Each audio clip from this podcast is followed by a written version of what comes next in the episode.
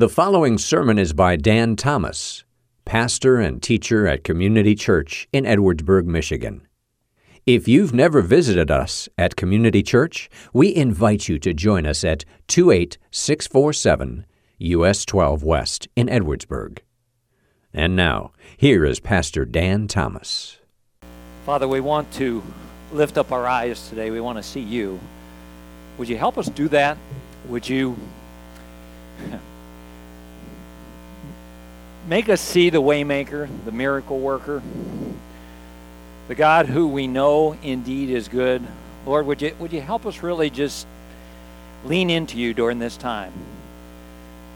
Lord, we want you to be lifted high. And I pray, Lord, that during the next few minutes, yeah, we, we would just, our hearts would, would sing the, the words that uh, Jeremy and Faye just sang, just that uh, holy, holy are you, mighty are you. Lord, would you lift us to that place today? Would you be lifted up in our eyes and, uh, and, and uh, clear before us during this time, I pray. In your name, amen. The. Um, I want, want, to start before we jump into Acts chapter 9 today. I want to start with a couple of personal notes. Uh, the first thing, I just really wanted to, as publicly as I can right now, thank the folks who have been helping us with the, uh, I'm going to say broadcast, that's not the right word, but the presentations here. I so much appreciate uh, Jeremy and Adam coming and doing the music. In the last couple weeks, David and Faye joining them. I really don't understand why they don't come together. Those kids are old enough to be left at home alone. Uh, but I appreciate them coming. And then the folks who've worked on the production have been here most every Saturday and come in before me on Sunday morning getting set up. But uh, David Gilbert and Chris Graham and Matt Dickey and Pastor James organizing all that. I just, you know, without them, I'd be a very, very lonely man here today. And at least this way I get to talk to y'all a little bit and have a great time. And I really appreciate their work. And hopefully, maybe send them a text today and just let them know, or a gift card or, or cash or something, but uh, something just to let them know how much you appreciate what they're doing. You know, I don't know if you know this or not, but the Sunday after Easter in, in pastor circles is often known as Let Down Sunday. Okay? Because we're kind of a slow learning group, and every year we think, we have this in our mind, that Easter is going to be so stinking good. I am going to have such a wonderful sermon, and it's just going to be amazing. And everybody who comes on Easter is going to start coming every week. And we're just going to be packed out every week. And of course, every year, the uh, week after Easter, half the group's gone on spring break or something like that, and it's just this big letdown. Well, I have to tell you, None of that this year. I believe that today's crowd is the exact same size as last week's. So I am totally without excuse. You know, I do did sense a little bit though that for a lot of people, and maybe it's just the circles or the people that I've had a chance to talk to this week, I do sense this has been a tough week, and I've really been praying that um, that you you know during this time especially we would be able to just focus on the King and uh, lift him up and, and see him in his glory and have that help us. We are going to tackle a giant passage of Scripture today from Acts chapter 9. Uh, we'll stop a couple times in the middle for kind of little mini messages, and then we'll have the major message at the end. You ready? Acts chapter 9, beginning in verse number 1. It says, But Saul was breathing threats and murders against the disciples of the Lord. Okay, he's still breathing threats and murders against the disciples of the Lord. It's kind of like this is his consuming thing. He's eating, drinking it, he's living it, he's breathing threats all the time. And he went to the high priest and asked him for letters to the synagogues at Damascus so that if he found any belonging to the way, uh, that was the term used for those following Jesus at this time, the way. The word Christian doesn't come in for a couple chapters yet, so uh, he's looking for men or women that he might bring them bound to Jerusalem. Now, as he went on his way, he approached Damascus, and suddenly a light from heaven shone around him, and falling to the ground, he heard a voice saying to him, Saul, Saul, why are you persecuting me? Okay, first off, first mini message, and, and this really is kind of a quick one. But as I was studying this this week, I saw a quote that I really liked. Okay?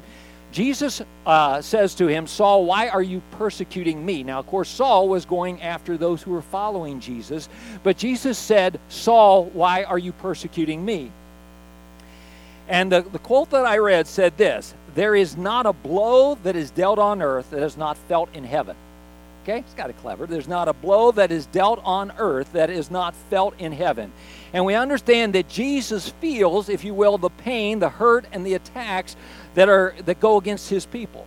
And I think this causes us just to highlight the whole idea that this is such a big deal that uh, we are showing kindness, that we're loving each other as the people of God.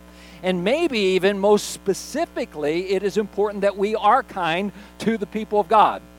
Um, that might sound a little confusing to you. There, there's a verse in Galatians chapter 6, verse number 10, that always threw me a little bit because it said that we are to do good to all, but especially those who are of the household of faith. And I always thought, no, shouldn't it be the other way? Shouldn't we be kind more to those who are outside? But uh, the Apostle Paul in Galatians, he wrote and he said, No, especially Christians, especially be kind to them. Perhaps because that's such a powerful part of our testimony, uh, perhaps because it is the children of God that we're dealing with. Um, I have been in recent weeks, this is a confession, I have been very addicted to Facebook. Uh, I think my wife is beginning to worry about me. All I can say is, I need sports. I need baseball. I need something uh, to d- distract my attention. But I, have been on Facebook quite a bit. And uh, that means, you know, I've been in contact with some old friends and stuff like that. And you get these, uh, you know, friend suggestions. I'm reading through the list of friend suggestions the other day, and I came across a name, and I thought, I don't want to be their friend. Why would they suggest that? This, this Facebook doesn't know me a bit. But they suggested somebody, stay with me here for a second, they suggested somebody that I have a hard time getting real excited about being their friend because I remember a time when they showed a great deal of unkindness to my son. Okay, are you tracking with me a little bit? Parents, you understand that. Uh, somebody, if you feel like they mistreated uh, one of your children, it's, it's awfully understand that what it is saying here. Jesus said, Why are you persecuting me? Actually, uh, they were persecuting his children. But just if we can see what a big deal this is as far as God is concerned uh, when we treat his kids wrong. And, and let me say this too if right now, okay, when you think through that, when you think about that, okay, is there a child of God right now that I have a serious problem with, that I have anger towards, that I have hatred towards? Would you uh, just ask the Holy Spirit to show you that? And if that person's face comes to mind, would you uh, maybe that's an area where you need to contact that person or you need to surrender that, er- that anger, that issue that you have before God? Now, that was mini sermon number one. I wanted to tell you this right off the bat they get better.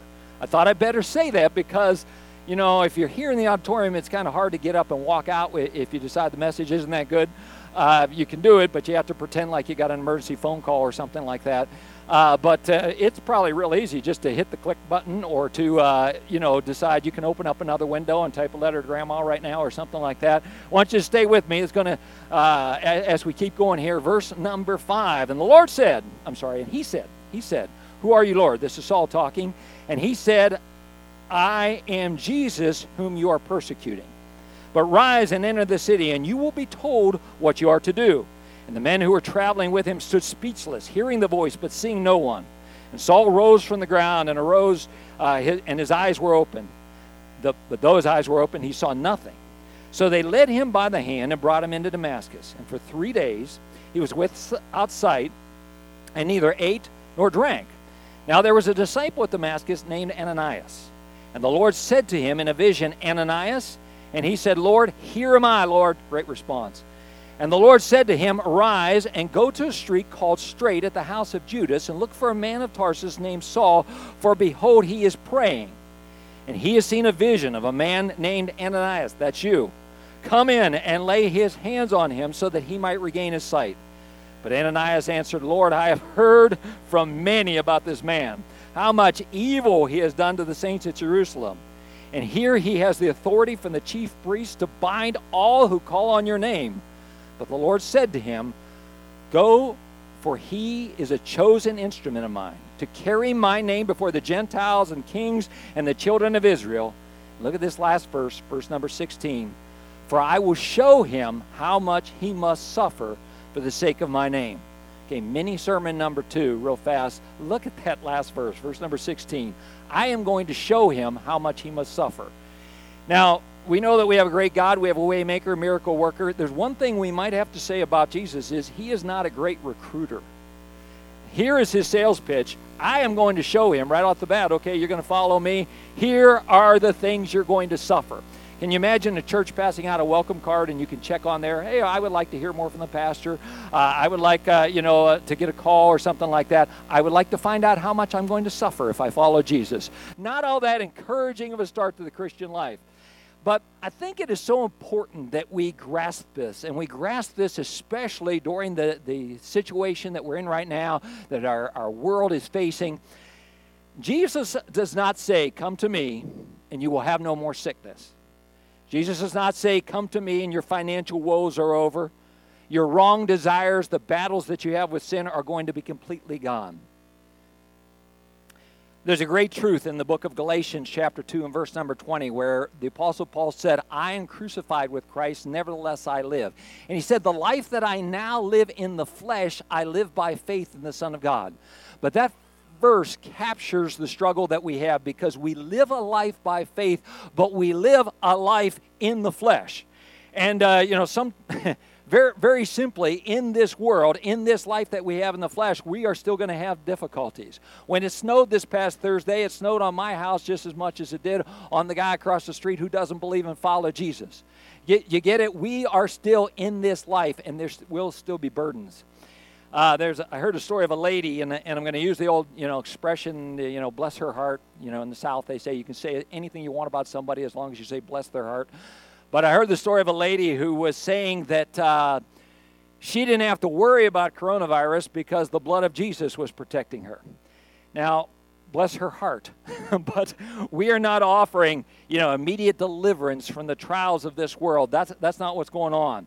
Uh, we are, in fact, sometimes the exact opposite is true. In fact, sometimes, like in the case of the Apostle Paul, he is saying, You're going to suffer incredible things because you are following me. I want you to know that. But here's what we are offering, or here's what Jesus is offering. First of all, he's offering peace with God. A peace that could only be purchased through the shed blood of Jesus Christ. For man, in his natural state as a sinner, is at enmity with God. But God offers that peace. He offers a promise of eternal life, again, only in the person of Jesus Christ. And He offers a power and His presence in our life going forward. And these are some, some, things that I can get excited about if you want to say, as far as the recruiting, and say, hey, this is what is offered. But I cannot say, hey, all your problems are going to be over.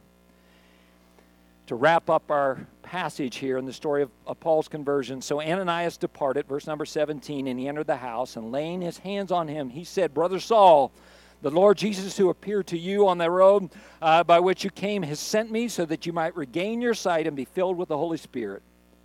And immediately, something like scales fell from his eyes, and he regained his sight. Then he arose and he was baptized.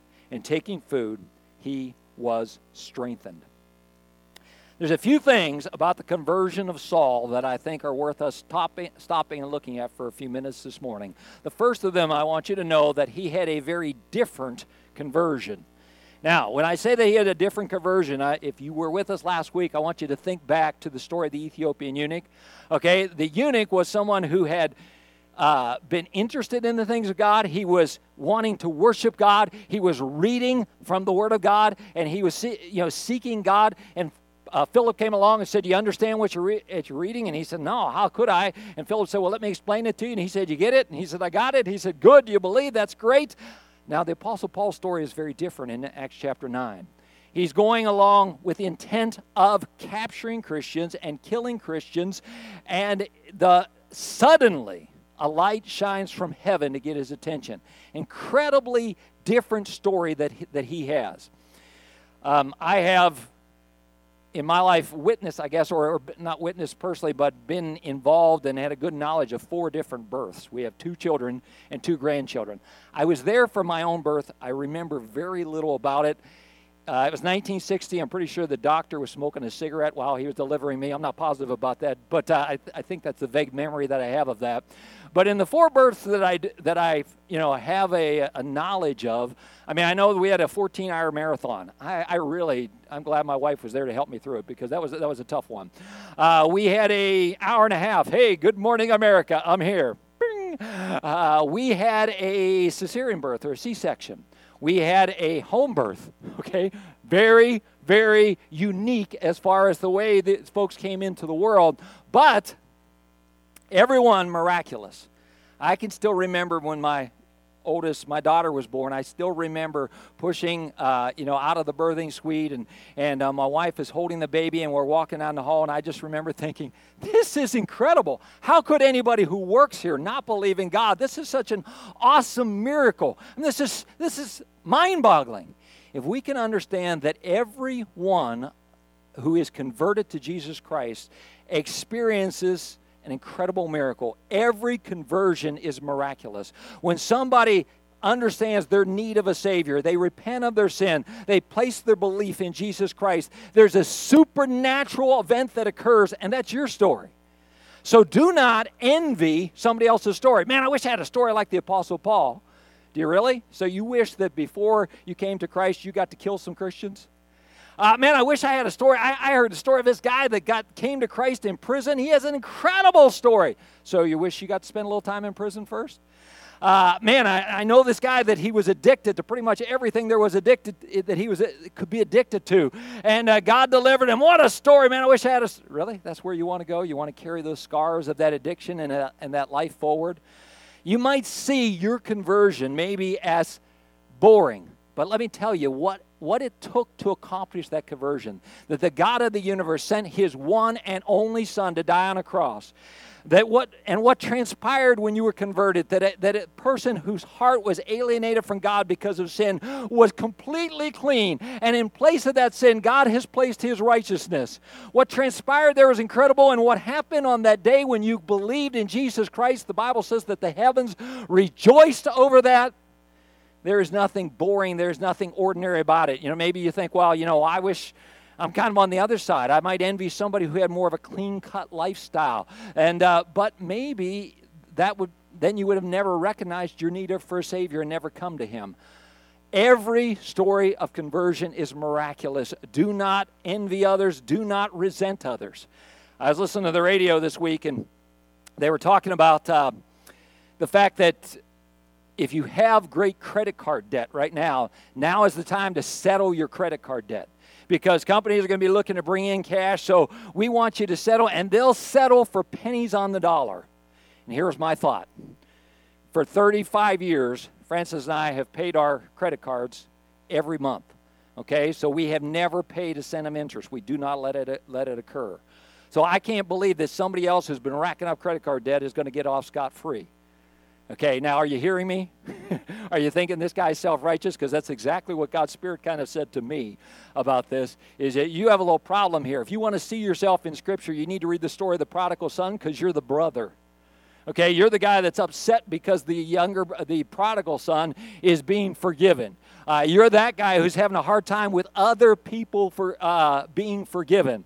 And many times, if we lose sight of the miraculous the miracle, the miraculous work of our own salvation, if we forget what we are to remember when we take the Lord's Supper, then we become self righteous and we resent other people who are experiencing forgiveness. I think the best illustration that helps me understand this. Um, years ago, uh, I was taking a group of teenagers to Jamaica. We were on a trip in Jamaica. The first place we stopped was McDonald's in Jamaica. At the cash register, they had a big sign that said, No American currency accepted. Now, of course, I'm with teenagers, so the first kid walks up, pulls out an American $5 bill, a United States, and, and sets it down to try to pay.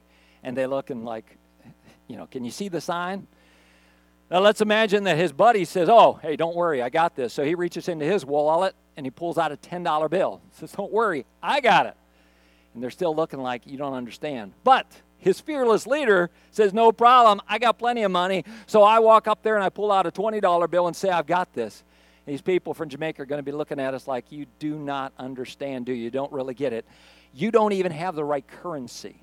And when it comes to uh, obtaining righteousness from God, we do not have the right currency. Only the righteousness that comes through our faith and trust in Jesus Christ is worth anything. So if I think somehow that I am more deserving than somebody else, and I become a little resentful that somebody else experiences the same forgiveness that I do, then I have forgotten the miracle that is my conversion. So we see, first of all, that Paul had a very different conversion. Secondly, I want you to see he had an incredibly unlikely conversion.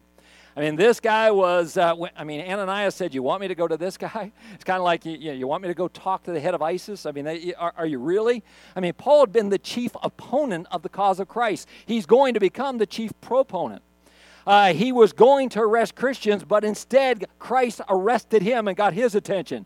He was chasing down Christ, and then he ended up getting caught by Christ.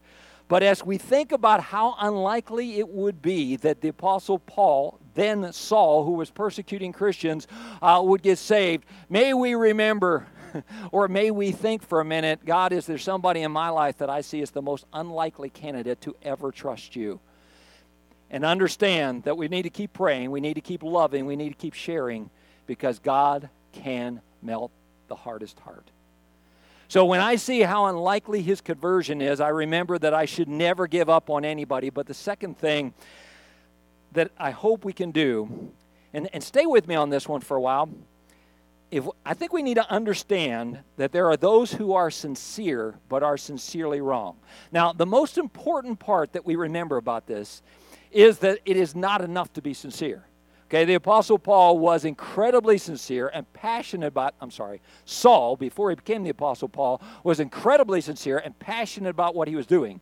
And Jesus didn't say, well, then that's okay, then you just stay the way you are because you're sincere. That's good. Uh, Jesus turns his life around, changes his thinking, uh, converts uh, him there on the road to Damascus, gets, gets him turned around. I am not suggesting that just because somebody is sincere, that we should just leave them alone and that's okay, it's, it's no big deal. But I do think it is important that we remember that many times we are sincerely wrong and other people are sincerely wrong, and it could impact the way we treat them. Um, when I look back at even the early years of ministry, I, I know that I did a lot of things wrong. I treated people in the wrong way. I even taught some wrong things. And uh, I, all I can say right now is I was sincere. I was sincerely wrong, but I was sincere. But you know, I think during the time in which we live, it is it, it will help us if we understand that sometimes there's a reason why people act the way they do. There's a belief system that they have, that they have been fed, uh, that they have grown up in, and that is the reason why they think the way they do. I walked in again, uh, got another Menards checkout story, but I walked into Menards this past week, and once again, Spacey Dan walks up too close to the person in front of me. I just, you know, wander up, set my little items on the conveyor, and uh, the lady in front of me who was masked to the hilt. You know what I mean? She had little eye slits, and that was it. She was covered up completely. Uh, the cashier, the same thing, had the mask on and everything like that. And they looked at me like, "Get thee behind me, Satan! you know, back off, buddy." So I turn around once again. There's a guy standing there, and I kind of, uh, I, I, didn't know what to do. I said, "Oh, I forgot about social distancing," and uh, and he looked at me like, "Oh, brother." And he backs up. He said, Go ahead, buddy. Come on back. I'll give you your space. But I was thinking about the difference of these two people. I mean, the one is obviously has a totally different thinking than this guy that was like, this is the dumbest thing I've ever seen going on. And you say, well, you know, I don't know exactly which one of those is right. And to be honest with you, I don't understand either, but I, I use my imagination a little bit here. And um, I think here's this lady. It is very possible. Uh, I'm making this up, but it is very possible her mom's in a nursing home. She hasn't been able to see her for five weeks. Maybe her husband's in the nursing home. She hasn't been able to see her for see him for five weeks. Okay, maybe a close loved one is sick with the virus and, and on a ventilator and, and uh, scared to death. You know, maybe she has loved ones at home that uh, have respiratory problems and she's scared to death about this.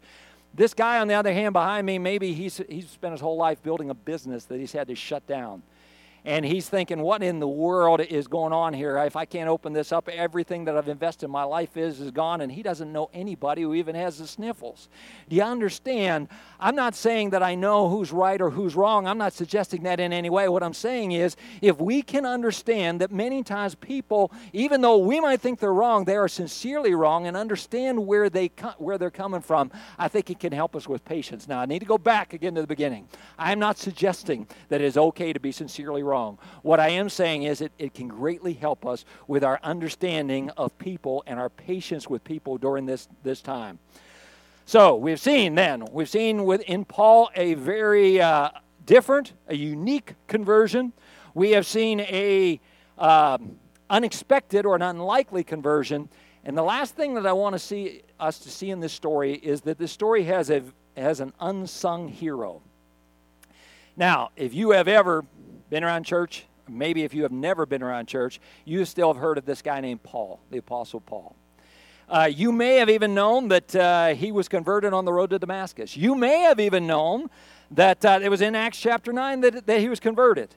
Uh, I'm going to bet, though, that if I had asked ahead of time, did you, do you know the name of the man that God sent to him to help him at this time?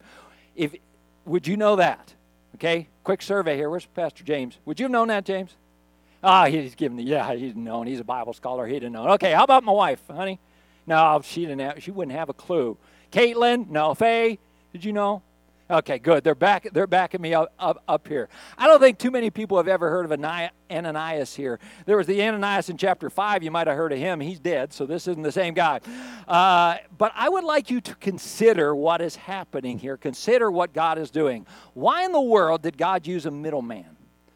Why didn't God just say to Paul, you know, hey, I'm gonna I'm gonna uh, give you the Holy Spirit. I'm gonna have the scales fall off your eyes and believe. Why did he have him meet with Ananias here? God is all about using in, human instruments. I don't always understand why. Uh, you know, if God wants to use foolish man, that that He receives the glory. I really don't completely understand why. I do know this: that the story of redemptive history is told through human beings.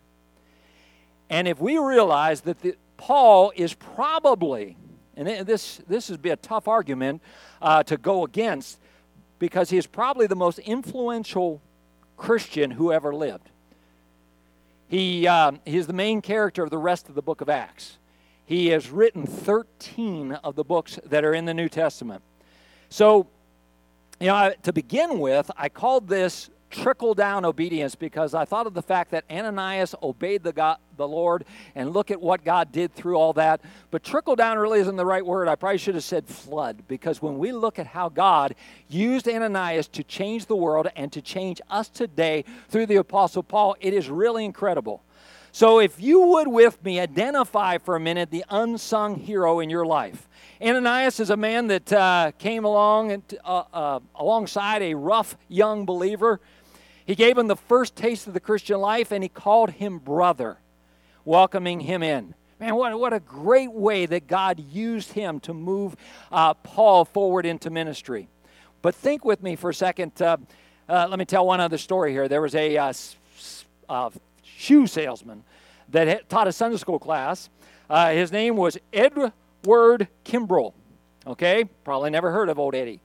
But uh, Eddie taught a little Sunday school class, and in that class was a guy by the name of Dwight L. Moody. You may have heard of him.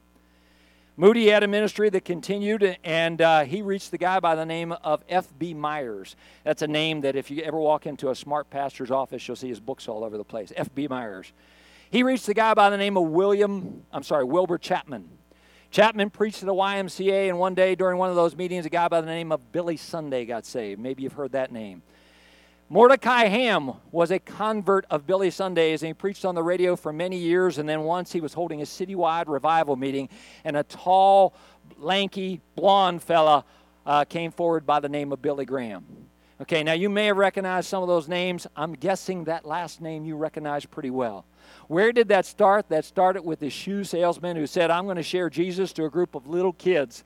And God took that and multiplied that. And it is incredible how He takes our acts of obedience and multiplies it.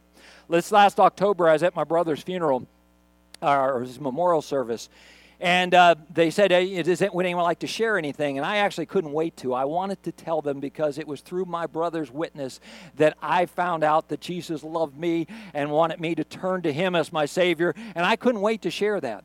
So I got up. I, I, am not usually the first guy to jump up at testimony time, but I did. I jumped up and I said, "Hey, I, I just want to tell you all uh, that uh, you know the influence that my brother Wayne's life has had on mine, and now my son and his family out in Colorado are living for Jesus. My daughter down in Indianapolis is living for Jesus, and they're t- going to tell their kids about Jesus. And I'm just so excited to share that." About three persons later, my brother-in-law got up and uh, he said, Oh, he said, I wanted to tell you too. He said, Without the witness of Wayne, he said, My family wouldn't know Jesus. And he said, I'm so thankful because my son's out in Arizona living for Jesus, and his kids are living for Jesus, and my daughter's down in Texas living for Jesus, and her kids are living for Jesus, and the incredible influence there. We were talking to my uh, sister in law after, and she said, Yeah, that's glad, I'm glad you guys shared that, and it's all because of Mad Marge. I said, Mad Marge? Uh, he, he said, she said, yeah, my mom. Now, it sounds a little disrespectful, but if you knew Marge, uh, I'm sorry, Madge, Mad Madge. Uh, but uh, if you knew Madge, she was, she was kind of crazy. Uh, she was the lady in town there. She was a big lady with giant red hair, and she's everybody in town knew her because she was just a little nuts. But she was also a little nuts in that she shared Jesus every chance she get it. She got. She shared Jesus with her kids. Her kids shared it with my brother. Brother shared it with me, my sister, uh, my parents, my family. Do you understand what I'm saying here? Who is it that God used in your story?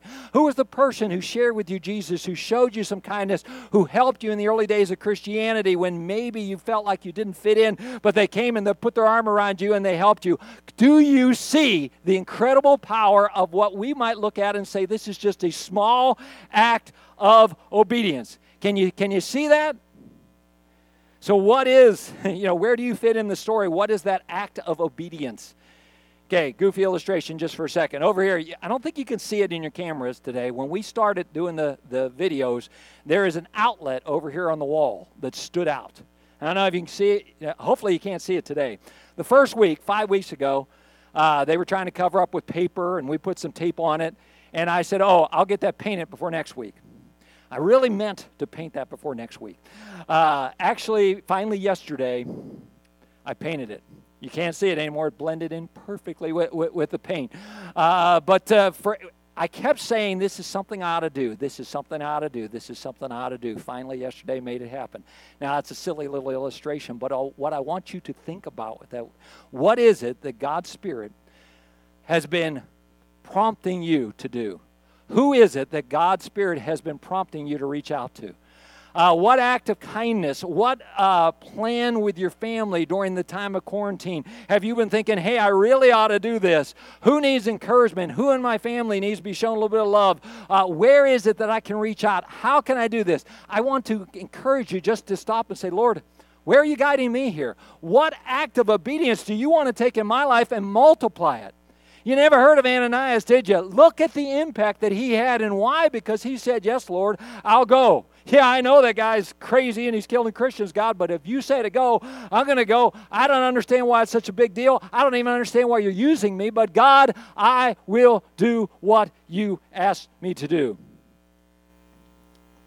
So I'd like to close, if you will, with a little bit of an altar call. Um, you know, I hope today, I hope uh, listening for a few minutes, there is a there's an uplifting going on. Uh, maybe even this week I got desperate and cut my hair. Maybe even got to say, "What's wrong with his hair today?" You can comment on the bottom.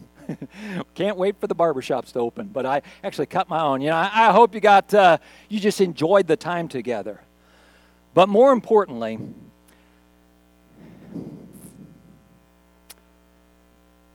are you somebody that God's Holy Spirit is saying, hey, I've been showing you your need of me.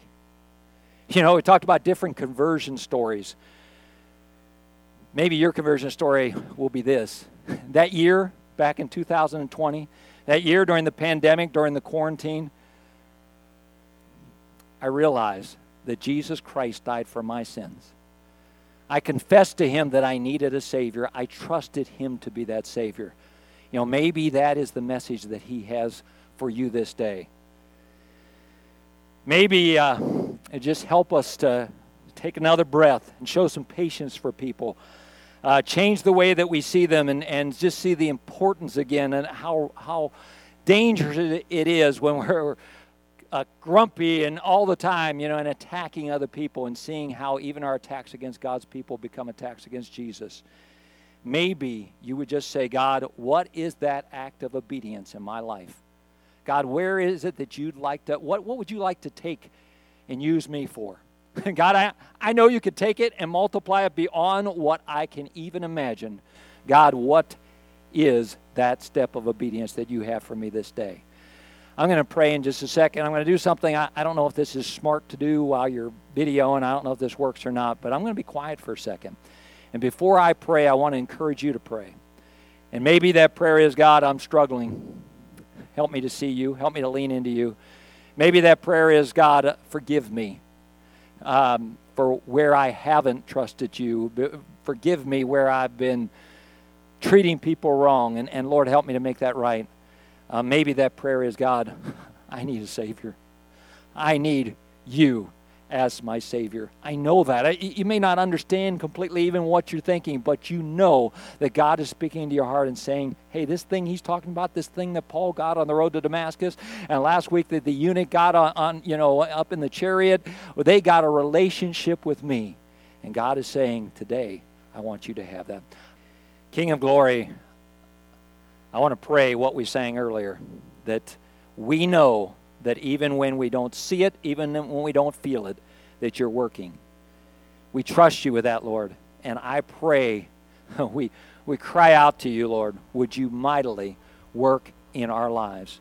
And I, may our times that we gather put a smile on our face that we can just enjoy gathering online for a few minutes. But most importantly, Lord, would we meet with you? And uh, would we lean into you? Will we draw close to you and find that strength? And Lord, may we surrender to you. And in acts of obedience, Lord, can we uh, trust you? We do trust you, Lord, to take those acts of obedience and multiply them in your kingdom. We ask these things in the powerful name of Jesus. Amen. You've been listening to Pastor Dan Thomas of Community Church in Edwardsburg.